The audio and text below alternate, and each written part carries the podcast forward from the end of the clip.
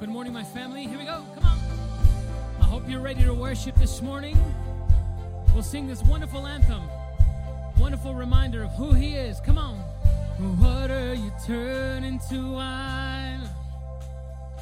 Open the eyes of the blind.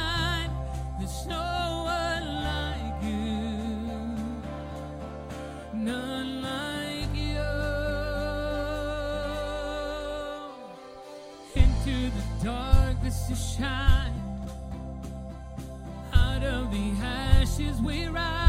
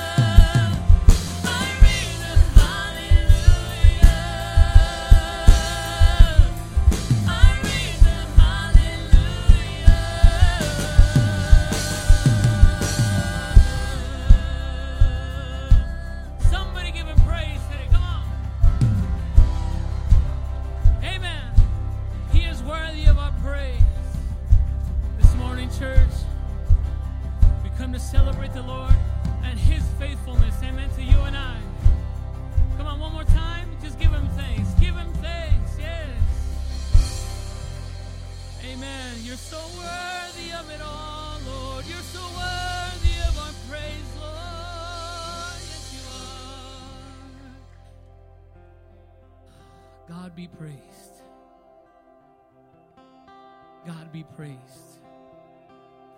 No matter the circumstance, we raise that hallelujah. God be praised. So I throw up my head, praise you again and again. Cause all that I have is a hallelujah. Come on. Hallelujah.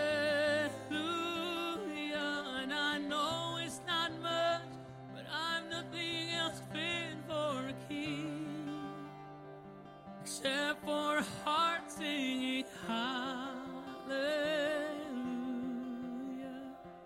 hallelujah.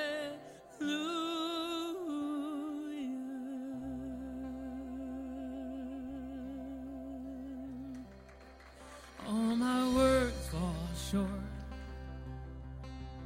I've got nothing new. How could I express?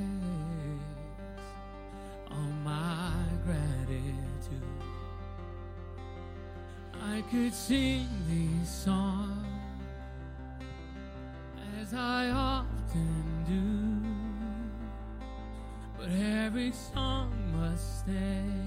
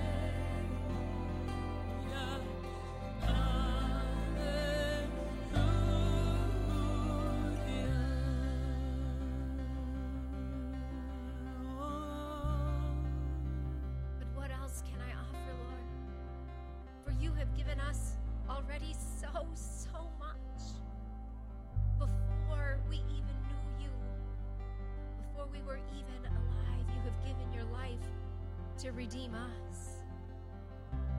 Before we loved you, you have loved us. Before we looked for you, you were looking for us. How can anything we do compare to what you have done for us? So we humbly, humbly bring you worship, for it is all that we have. Is to bring you, hallelujah, bring you praise in whatever form that it may be, for only you are worthy. Only you are worthy of this praise that we can bring.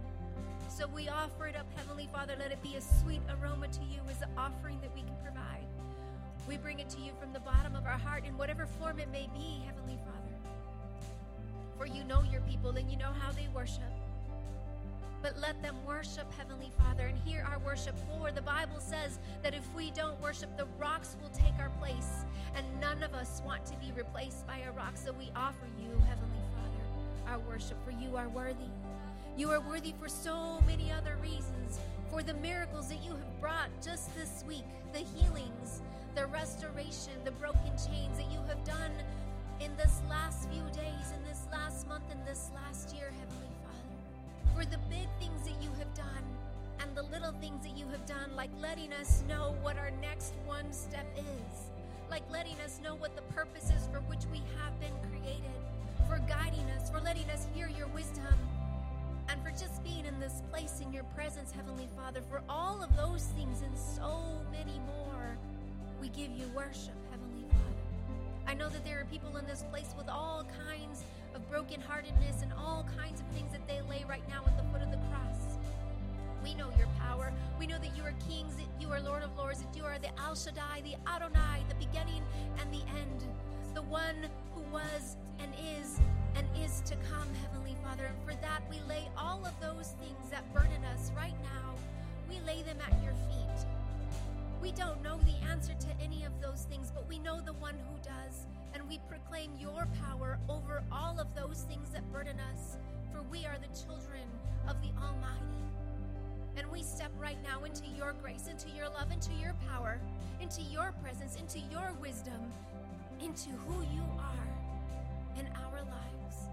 And we declare victory and grace and love and peace and joy and wisdom for your children. In Jesus' name we pray. Amen and amen.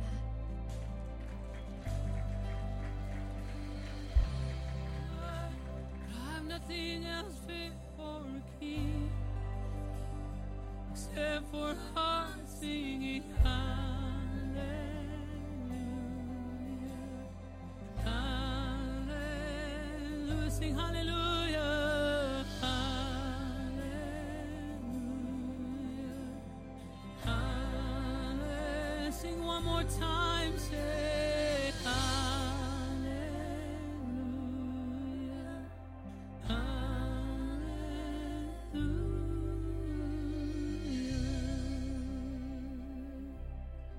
good to be in his presence, church? Yeah. Church, this morning, as you uh, maintaining the spirit of worship, why don't we show our gratitude to one another for being in this place? Amen. Why don't we greet one another in his name? Thank you, Jesus.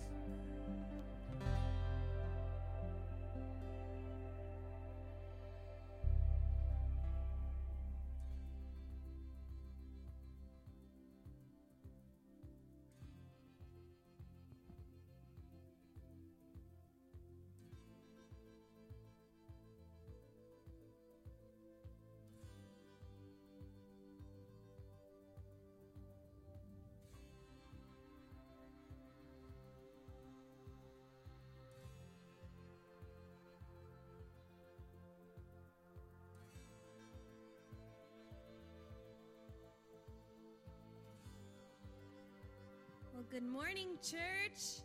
It is so great to see you here this morning. Man, how was that time of worship? Oh my goodness, and it hasn't stopped. We are still in our time of worship Amen. together. I feel it. But I still feel it. What's oh up? my goodness. Good morning. How are you, Lena? Good morning. For church, we want to welcome you into His house. Amen. We want to welcome those watching from home, those in this place, and and you're within the sound of my voice. Welcome, welcome, welcome, And Yes. It's just an amazing time. We want to um, Do we have any first time visitors? How, can we say first time visitors in the house? Amen. Welcome, in. Um, Welcome those who I might have missed uh, because of my foggy sunglasses. I, I do the worst job of cleaning these things. That's why I always take them off.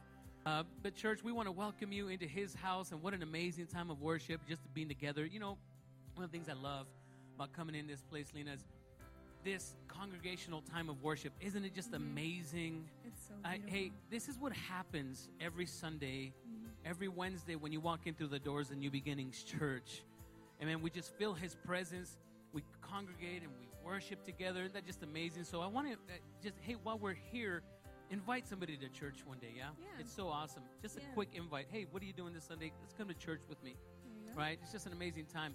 Church, uh, my name is Michael Romero. I'm your worship and arts pastor here at New Beginnings Church. Yes, my name is Lena Mazaranich. I'm a worship leader here at New Beginnings. Amen. And church, we want to just catch you up on a couple of things that, is, that are going on here at New Beginnings Church.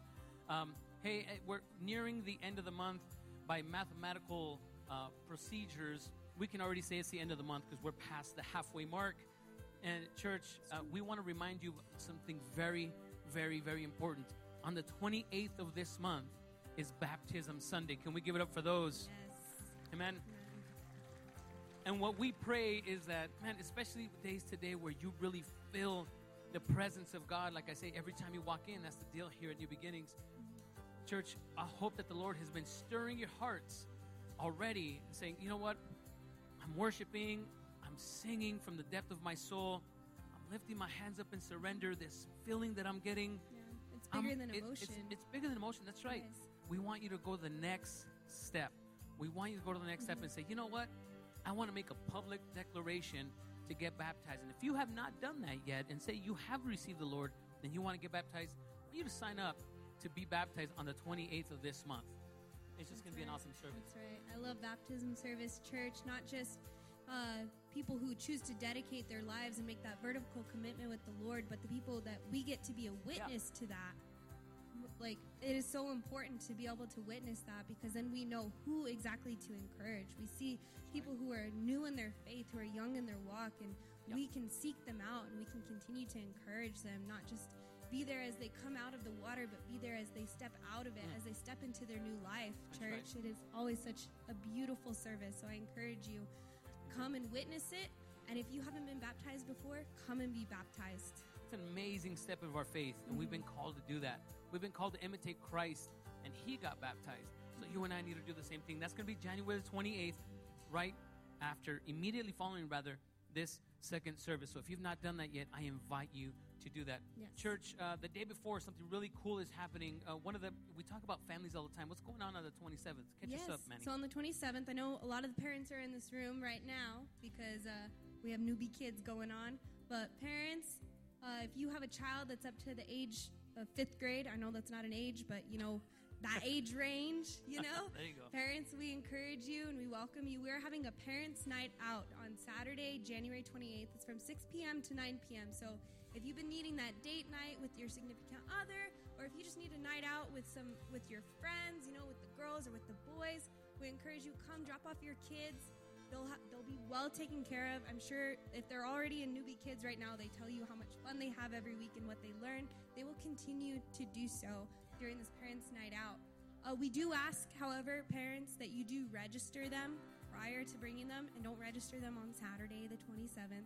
Register them before then because it's so important that they know so that they have food to provide for your kids and, and they have enough activities and crafts to provide for them.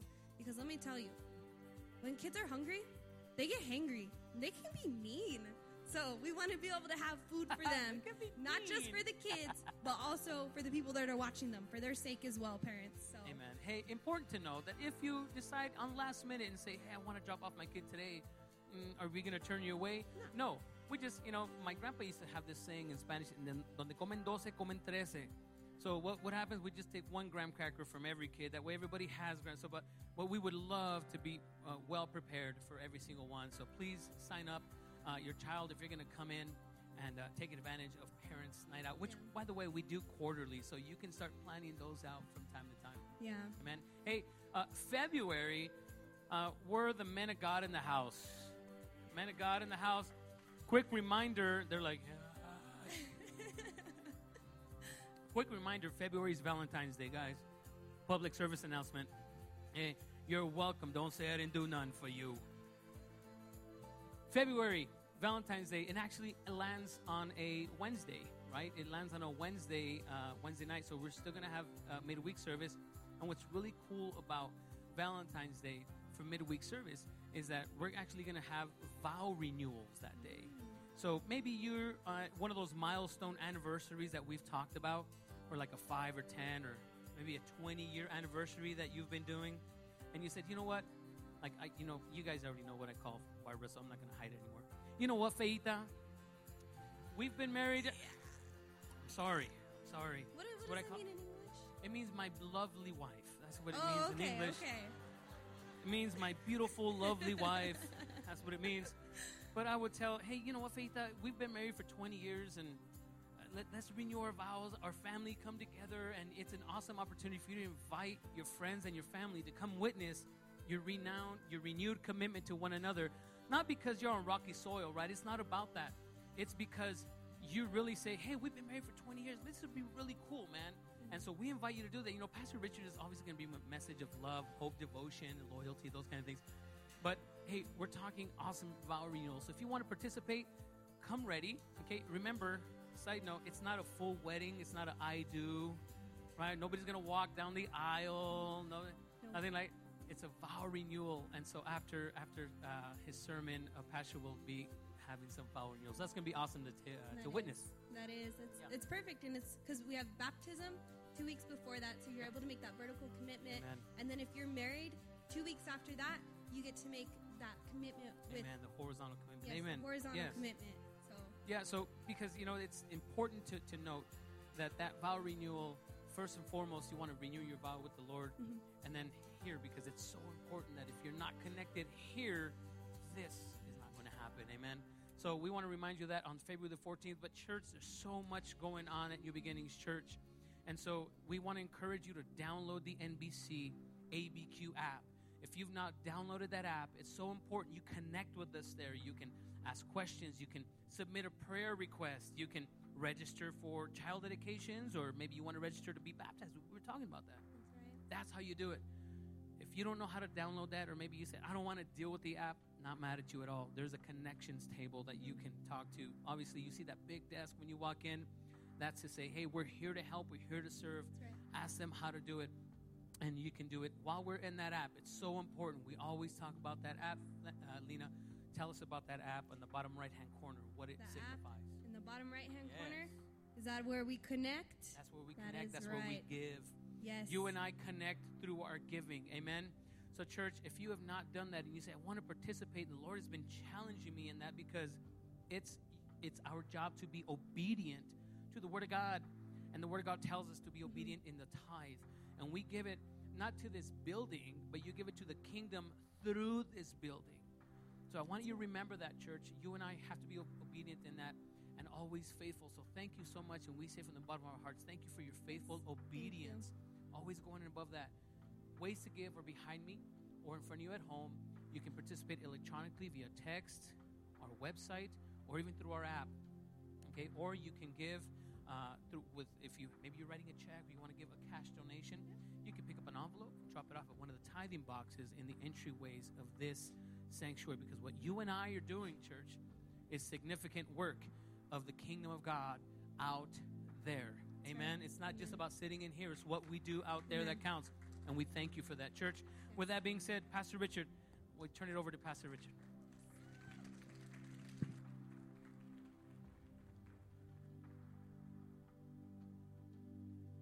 What a joy to celebrate His goodness and His mercy. Amen. Young people, you've already been dismissed, but uh, if there's any lagging behind, if you're in the sixth grade, the 12th grade, they have a Bible study right now, right across the hall, so you're welcome to, to go and join them. Um, some of you might know, and some of you don't, because a lot of people have been asking how my wife is doing on Thursday.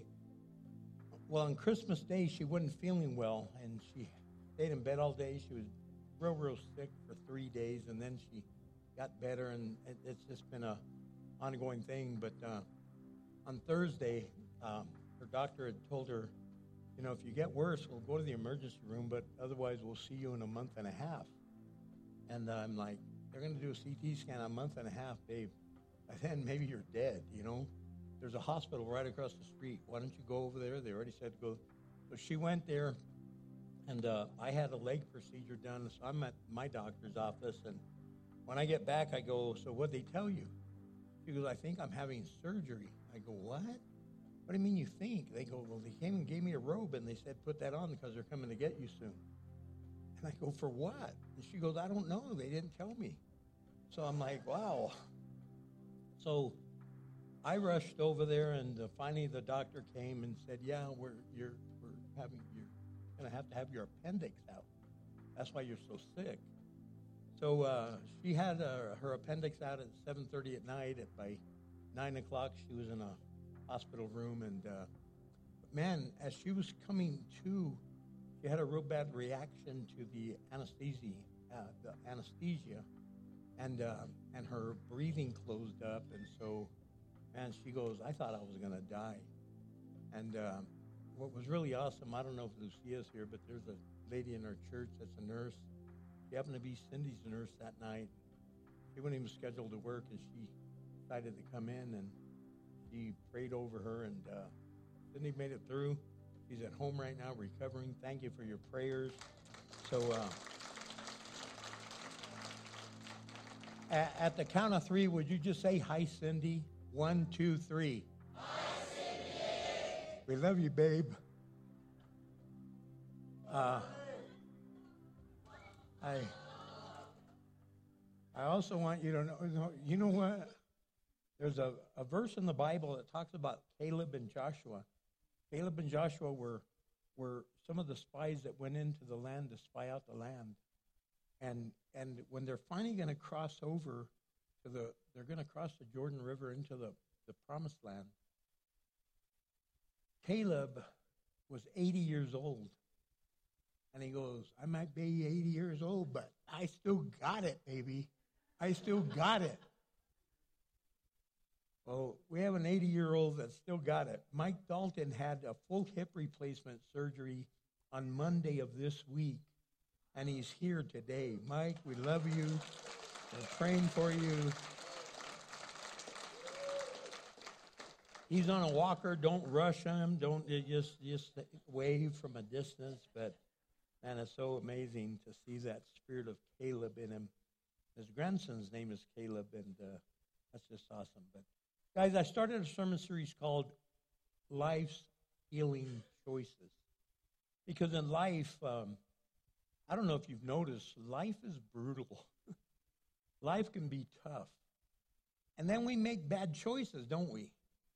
We do things we shouldn't do, the things we're supposed to do, we don't do the things we're not supposed to do, we're doing, and we're- just a mess. So if you're a mess, you came to the right place.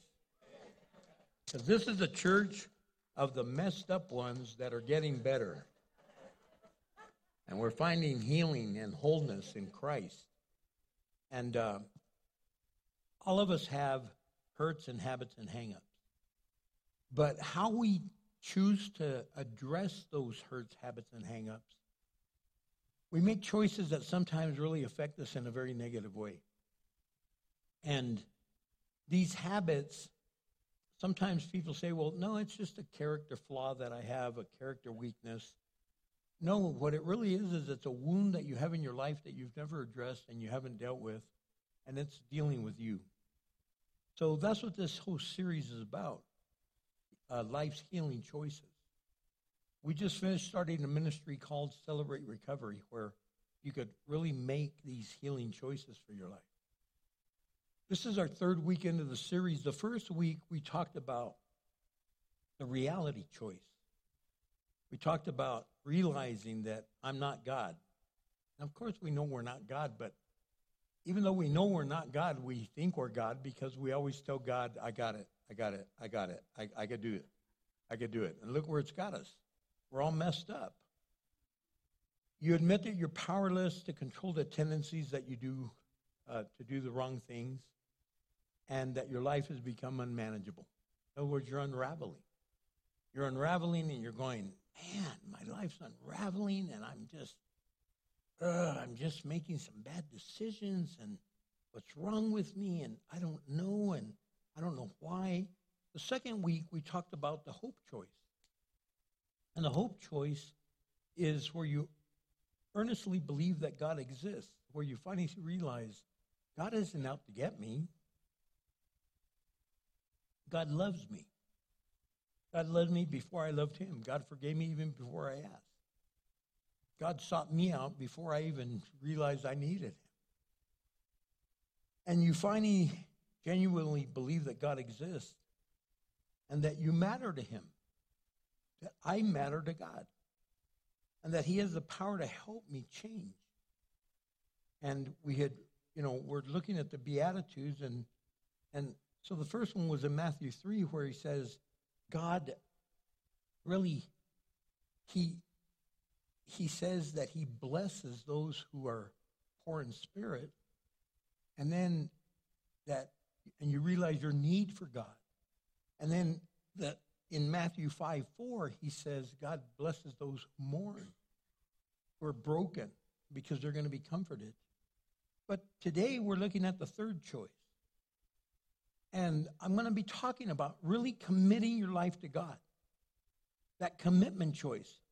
It's where you consciously, you consciously choose to commit all your life and will to God's care and control. And that's a real challenge because in, in the Gospel of Matthew, chapter 5, verse 5, he says, God blesses those who are meek, who are humble, for they will inherit the whole earth. So, Lord, I really pray that uh, right now you really help us really understand the meaning of meekness, of humility, and that we really get it, and then we would really come to that decision and make the choice to commit. And I pray this in Christ's name. Amen. For those of you watching online, I, I thank you for joining us every week. And, and I really pray that you feel what we're experiencing here because, man, there's such a move of God right now. Look, when he says God blesses the meek, we don't always understand what meek means. Jesus is preaching, and he's preaching to a huge crowd. This is called a Sermon on the Mount. And when he's preaching, he's preaching to the crowd, but in the crowd are the priests and the Sadducees and the Pharisees. And they were very arrogant, arrogant people. They thought they knew it all and no one could tell them anything. And they thought they knew it so well, but they missed the Messiah when he was right in front of them. But he's addressing them, and they're, they're proud and they're prideful and they're leaders. And they were looking for a powerful general. They were looking for a warrior. They were looking for this general to come, but Jesus comes as this humble leader. He comes in meekness. And many, many people don't really want to embrace meekness because they think it's weakness, but it's not weakness. The word meek in the Greek is literally, the, the, the, the word is playos, playos, and but what it means is humble. It means meek. It means taking a wild animal and and he's broken into submission and now he has you have all this strength this power under control like a horse this beast of an animal that all of a sudden you you break him into submission you put a bit on him and you could control him and guide him and lead him and, and, and take him wherever he needs to go. And, and Jesus is that meek leader. He came as this humble leader. He was fully God, yet he was fully man, and he's the power of God is in him, the full power of God. And look what it says about him in 1 Peter chapter 2, verse 21 and 20, uh, through 23. It says, For God called you to do good, even if it means suffering just as Christ suffered. And then he says, He suffered for you. And he says right there, He goes, He is an example, your example, and you must follow in his steps. He goes, He never sinned, nor did he deceive anyone. He did not retaliate when he was insulted, nor treated, nor threatened rather revenge when he suffered. He left his case in the hands of God, who always judges fairly. So here, God is fully man, and, and he's showing us how to live. He's showing us that when Jesus was insulted and Jesus was crucified and he's being beaten and all these things happened to him, he had the power to call down 10,000 angels and zap all these people. He could have annihilated them. But instead, he said, Not my will, but thy will be done. I, am not going to sin. I'm not going to retaliate. I'm not going to insult. I'm not going to threaten revenge. Even though I'm suffering, I'm going to give it over to God. And he showed us how to do that. And he's our example. And he wants us to understand that. So the very first we have a thing we have to understand is that meekness has always been God's way for humanity. God wants us to be meek. He wants us to be have this power under his control. In the book of Job, chapter 5, verse 11, it says, He gives prosperity to the poor and protects those who suffer. In Numbers chapter 12, verse 3, he says, Now Moses was humble, more humble than any other person on earth. In Psalm 25, verse 9, he says, He leads the humble in doing right, teaching them his way. In Ephesians chapter 4, verse 1 and 2, it says, Therefore, I, a prisoner serving for serving the Lord, beg you to lead a life worthy of your calling, for you have been called by God. Always be humble and gentle. Said, I want you to be humble and gentle. I want you to have this meekness about you. Be patient with each other, making allowance for each other's faults because of your love. Man, he's saying, be patient with each other, making allowance for each other's faults. Now, we all have faults, amen? I mean, just look at the person next to you, okay? Now, now don't say anything to them. Just I just said to look at them. Now, what you're thinking of them, they're probably thinking of you. Yeah, yeah. Good thing he told me not to say anything. And they're saying the same thing. Because we we can hurt one another sometimes. But because we're humble and meek and we're gentle and, and we, we, we, we allow God's power to guide us and help us, we don't go about it like that. That's why he wanted meekness for all of humanity.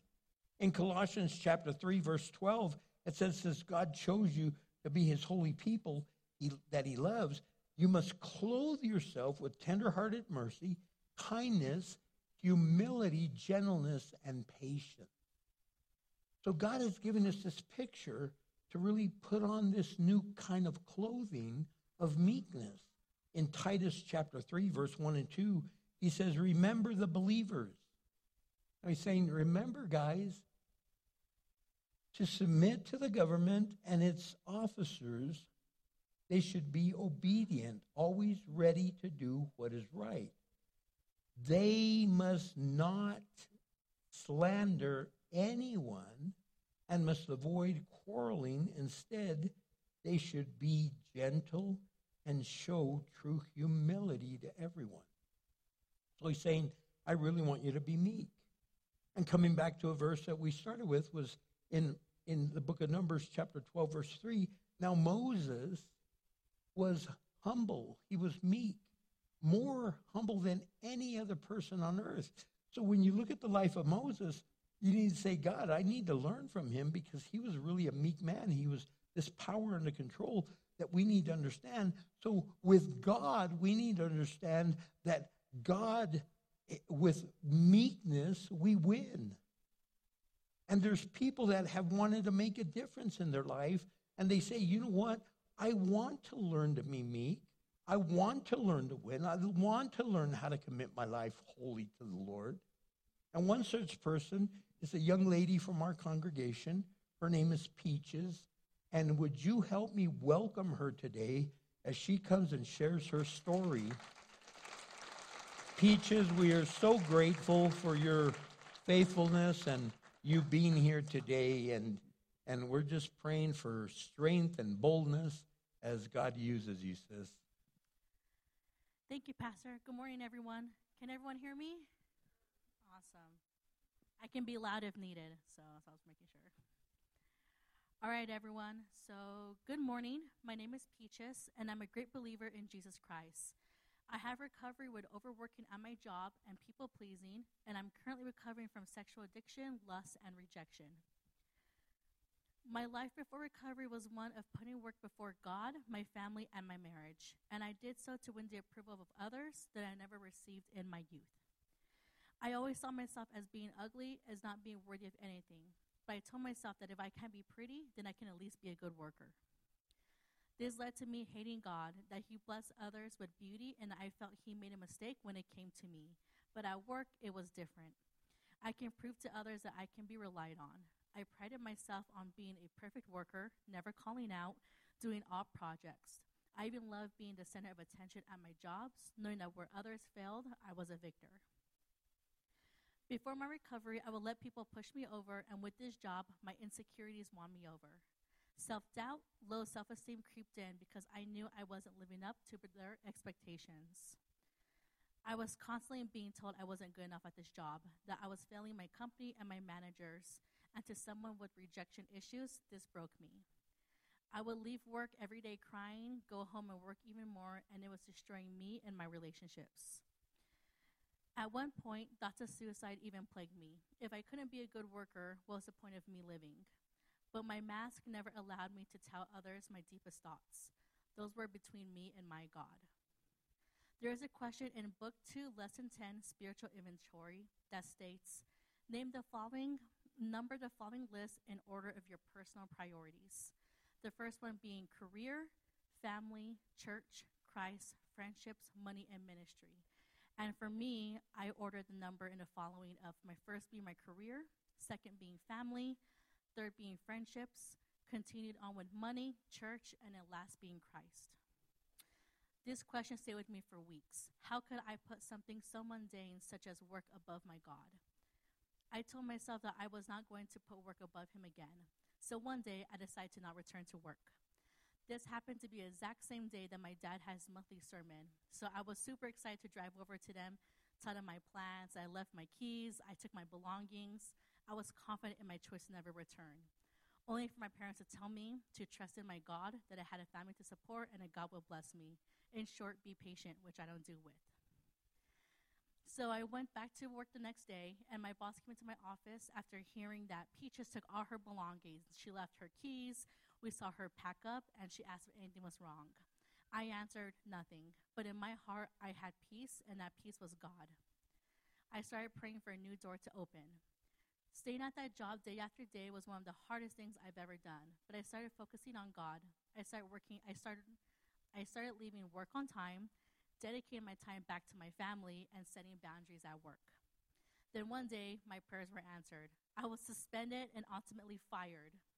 This is where they tell you to pray for specific things. It was truly my breaking point. I even found myself going to my parents and crying, asking why was I fired, to where my dad had said, "Didn't your answers get? Didn't your prayer get answered?" And I said, "Yeah, but I didn't want to get fired." And he said, "Yeah, but a door opened." Parents, right? Um, this was truly my breaking point as I found myself wondering what I did wrong. I get this job and the company everything of who I was, even my family. Again, my prayers were answered. I was hired a week later at a job where I am supported, and in my first few months, I was shattering finance records, and I was one of the five out of 21 buildings in New Mexico to hit the 2023 quota. I was putting my facility in a great spotlight, all thanks to me trusting in my God. I now know my triggers that want me to put God first again, or uh, I now know my triggers that want me to put work first again. I trust and turn unto Him whenever I feel myself relapsing, but that's another story. CR has taught me that what you put in, you get out of it. And it's not just your average 12 step program, it's a lifestyle. I now know that I can become the wife, mother, daughter, and sister God, that God wants me to be by working on my recovery. I ask of you, brothers and sisters, to this week to truly do a spiritual inventory and ask God to humbly list where you are with your personal priorities. It was heartbreaking for me to do, and it was not easy listing Christ last as I did. But I wouldn't have the recovery like I do now if I wasn't honest with Him. All I had to do was trust in the process and trust in my Father even more. Thank you.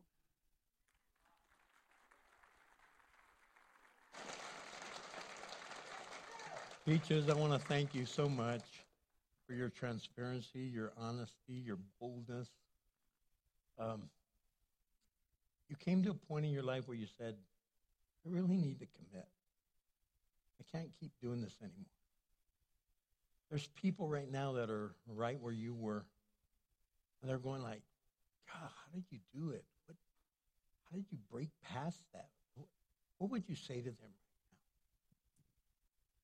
I don't know if I would say anything. I would normally, I would actually just ask a question of, "Aren't you tired?" Um, that was the number one question I asked myself when it came to my breaking point. Was I was exhausted and tired of doing everything by myself and on my own, and I finally decided to turn my life over to Christ in the true, in the biggest breaking point of my life. And that led me wanting to know that I am tired, and I humbly give myself to Him in my exhaustion. Now, yeah, isn't that awesome?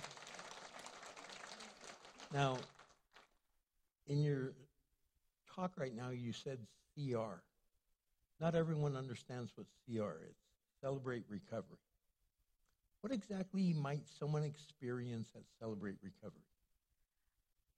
Well, first of all, I was dragged to CR, so I was I didn't go on my own accord. My parents are peer are peer pressures; they're right there. Um, so I I think that for me it was mostly a turn point of admitting that I needed God, but what are the tools that are needed to help me get back to Him? So of course everyone wants help, and we do want recovery, but what are the tools needed to get us to that? So recovery for myself is more of understanding that I want to be a better person for my family and for my community, and CR helped me with the tools necessary to get there. Aren't you glad your parents loved you enough to care about you enough to say, we have the tool that's going to help you, Misa? I guess. Yeah, yeah. I, I suppose we'll give them that. No, I was. It was actually the, the day my, my dad's my dad's a, a pastor, and I went to him and I was like, guess what? I'm quitting. I gave him. I gave them my keys. I took my stuff out. I'm excited. And he just like looked at me. He's like, "That's not what you're supposed to do." And I was like, "Yeah, but aren't you excited for me?" He's like, "No, I'm not." so it's it was great to know that my parents have recovery themselves, and they wanted me to recover because that's the greatest gift a parent can give their family is a gift of recovery. Thank you, guys. Yeah. Now,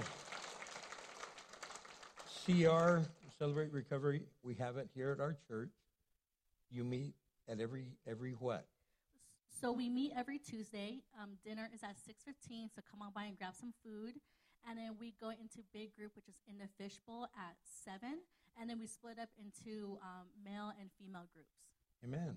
We hope you'll come and join us. Thank you so much, baby. We appreciate that. What a tremendous joy. What boldness.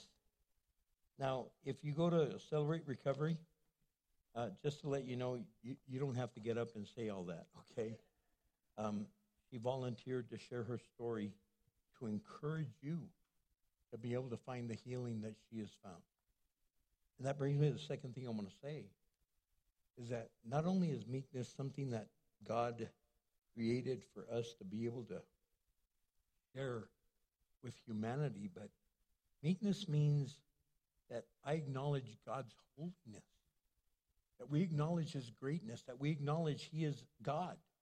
See, we first of all have to start out and, and be confident in who we are. And when I mean confident who we are, we're not talking about arrogance and prideful and, oh, look at me, I know who I am. No, no, no. We're talking about, I really know who I am. I'm really confident that I'm messed up. I'm confident that I'm a sinner.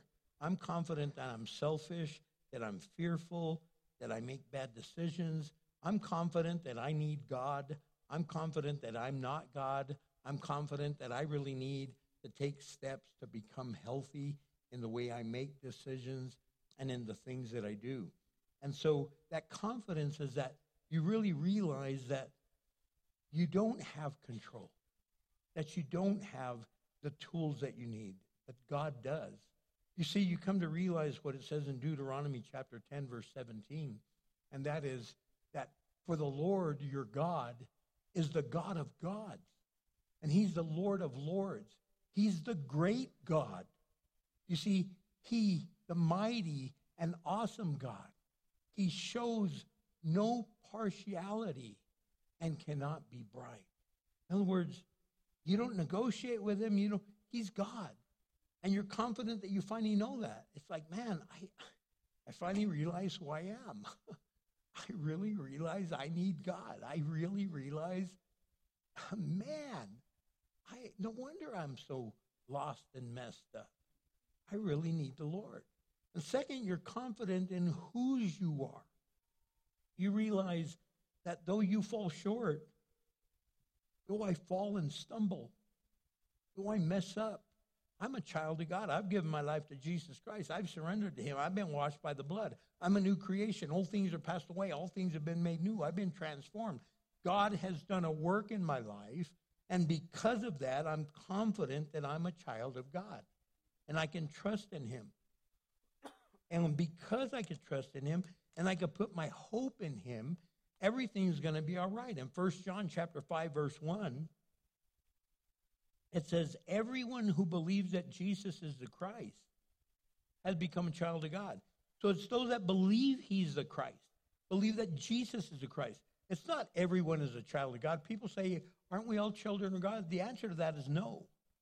We're all creation of God. But we're not all children of God until you finally realize that Jesus Christ truly is the Christ and that he and you become a child of God. And it says, and everyone who loves the Father loves the children too. So he's saying, I want you to understand that you belong part of this family, and that's the great hope that we have in the Lord. That now I have finally realized that I have come to Christ and who I am and whose I am and what that means to my life. And then it brings me to the commitment choice then. It brings me to what you and I need to finally really face and make a decision on. You see, the commitment choice we read says constantly choo- uh, consciously choose to commit all my life and will to God's care and control. So let's take that just a word at a time. Look, consciously. In other words, you're making a conscious decision. This is a decision that you are making. You're not being forced into, you're not being coerced into. You finally realize, you know what? Wow, I, I really need some help. Like Pete just said, my parents took me over there, but they didn't make her surrender because she still had to make that decision. See, some of us have been brought up in the church and we go, Well, I'm a Christian. I I was born in the church. I've been in the church all my life. You know, just because you live in a garage doesn't mean you're a car. You, you know what I'm saying? So, so we, we've got to understand that we have to make a conscious decision that just because my family goes to church and we all go to church, I've got to choose, and it's just conscious, consciously, I, I make a choice, choose to commit. I've got to choose to commit. And that choice is literally over and over and over and over, daily, daily, daily, every single moment of our life. We've got to commit to the Lord because you know what? The reality is we don't commit to the Lord all the time. Like right now, some of you right now are, are, are halfway falling asleep. Okay? You're like, boring. Thank God they have nice padded chairs. Some of you are texting and you're yelping right now. You're on Yelp. Where are we going to go have lunch? And you're, you're like, and some of you are texting, and some of you are going, Holy cow, he caught me. And some of you are putting your phone away now, and you're, and, and, and see, and I've got a choice to make. I could either call you out and say, ah, I see you over there, I see you over there, I see you. I, I, and, and even though that might be what I want to do, God's going to say, calm down, Richard. Remember where you came from. So you got to make a right decision. Choose to commit to God's will. Choose to commit your life and your and your will. You got to make that choice. That's a constant choice. Every single day, we make it minute by minute. We make it second by second. You, you have choices you have to make every single day of your life. Choices that you have to make of, of how to live, how to react, how to speak, how to, why are you going to do what you're going to do? What are you going to do? Where are you going to go? What are you going to do? How are you going to do it? Uh, on it, all those things are choices we have to make every single day. In the book of Romans, chapter 6, verse 16 says, Don't you realize that you become a slave to whatever you choose to obey? Listen to that. You become a slave to the things you choose. So you could be a slave to sin, which leads to death, or you could choose to obey God, which leads to righteous living. So we have a choice we have to make. Every day we make choices. Every day we make choices. And then it says not only choose to commit, but all my life and will. In other words, everything. Now, you know what everything is? Everything. But we kind of hold out. We kind of hold out. We kind of see, the Bible says God's a jealous God. He doesn't like sharing us with other gods. He says he's the God of gods and the Lords of lords. See, he's the main one. He doesn't want you, well, I'm over here with you, God, and then I'm over here with this other God, this God that controls me, and this God that has me, and this God that, that those things that I do, those, those hurts, habits, and hang-ups that I, I keep doing behind closed doors and nobody knows about, and, and, and, and, and. Can you imagine going to a wedding? Picture a wedding. People are getting married. Here's a man, here's a woman. And I say to them, Do you take her to love and to cherish, sickness and in health, for richer, for poorer, for better, for worse? Well, yeah, most of the time. I mean, I'm, I, I- have other women too. It's like, not just her, not just him. I mean, I got him. He's my metal, metal kind of, sort of. He's my, my main squeeze, but I got other squeezes out there too. Can you imagine? You'd be like, what kind of wedding is that? I want all. I, I don't want just part of it. I don't want a little bit. Am I connecting?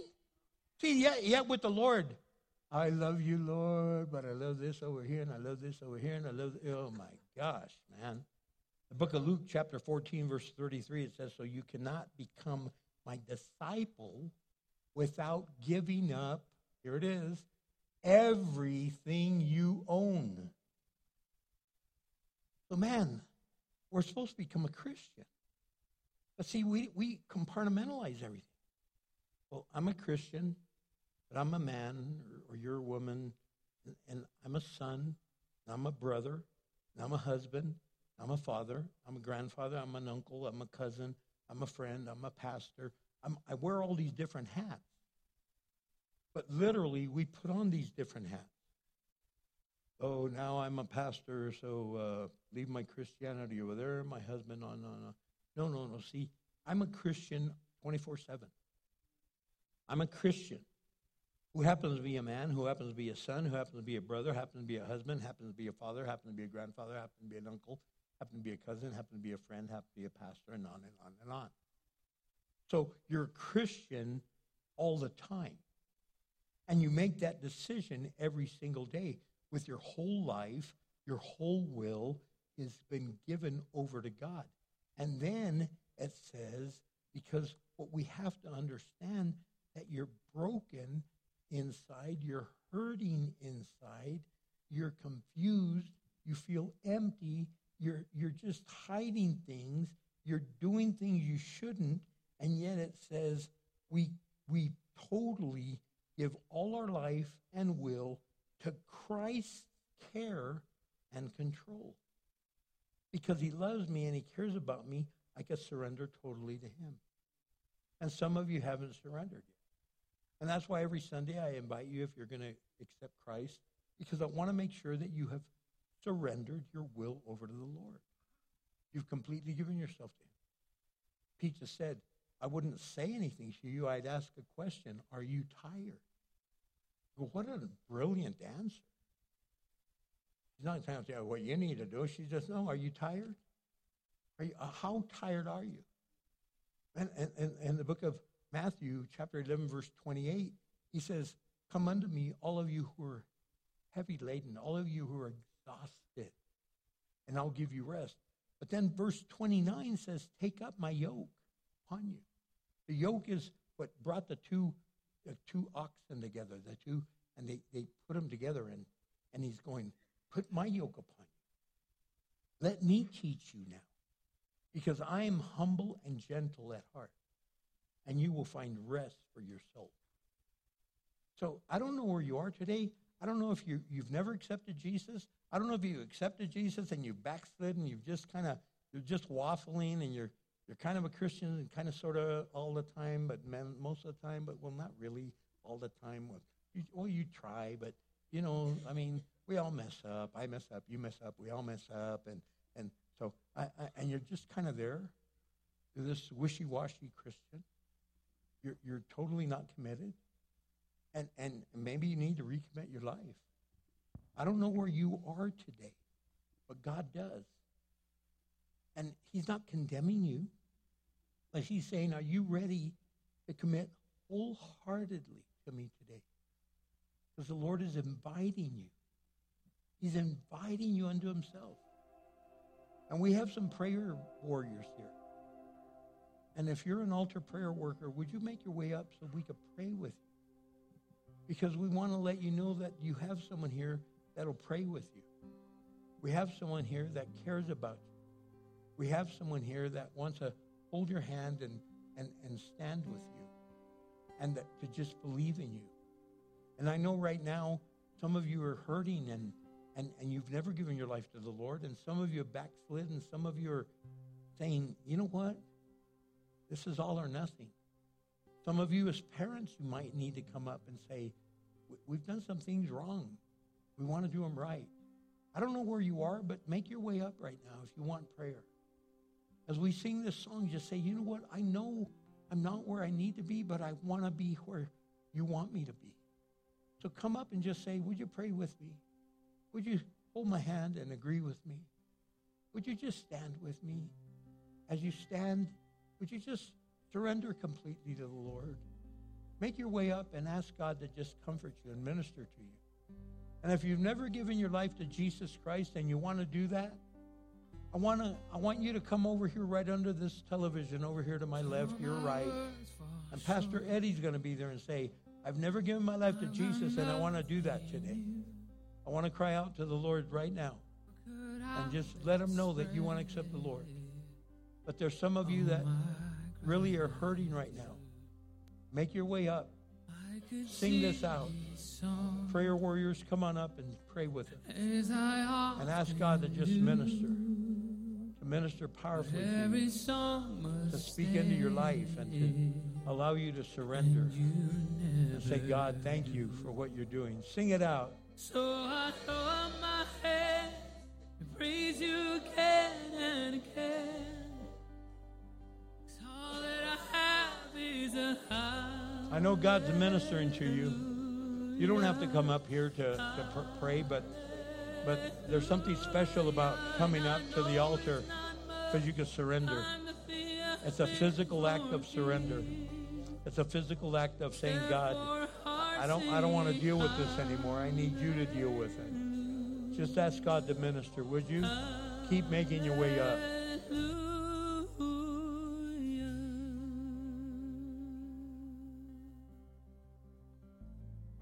Hallelujah.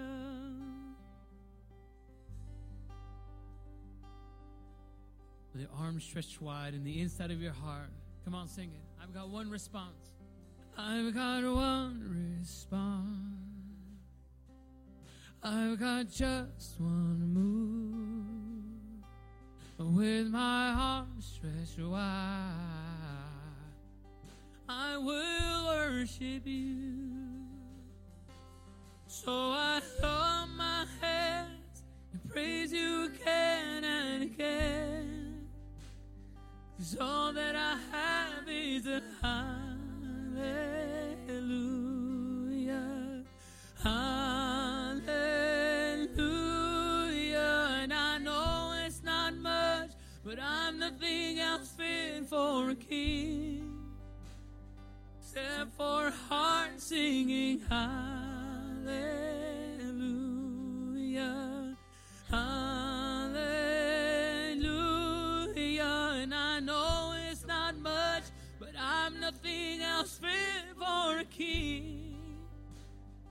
Except for singing hallelujah.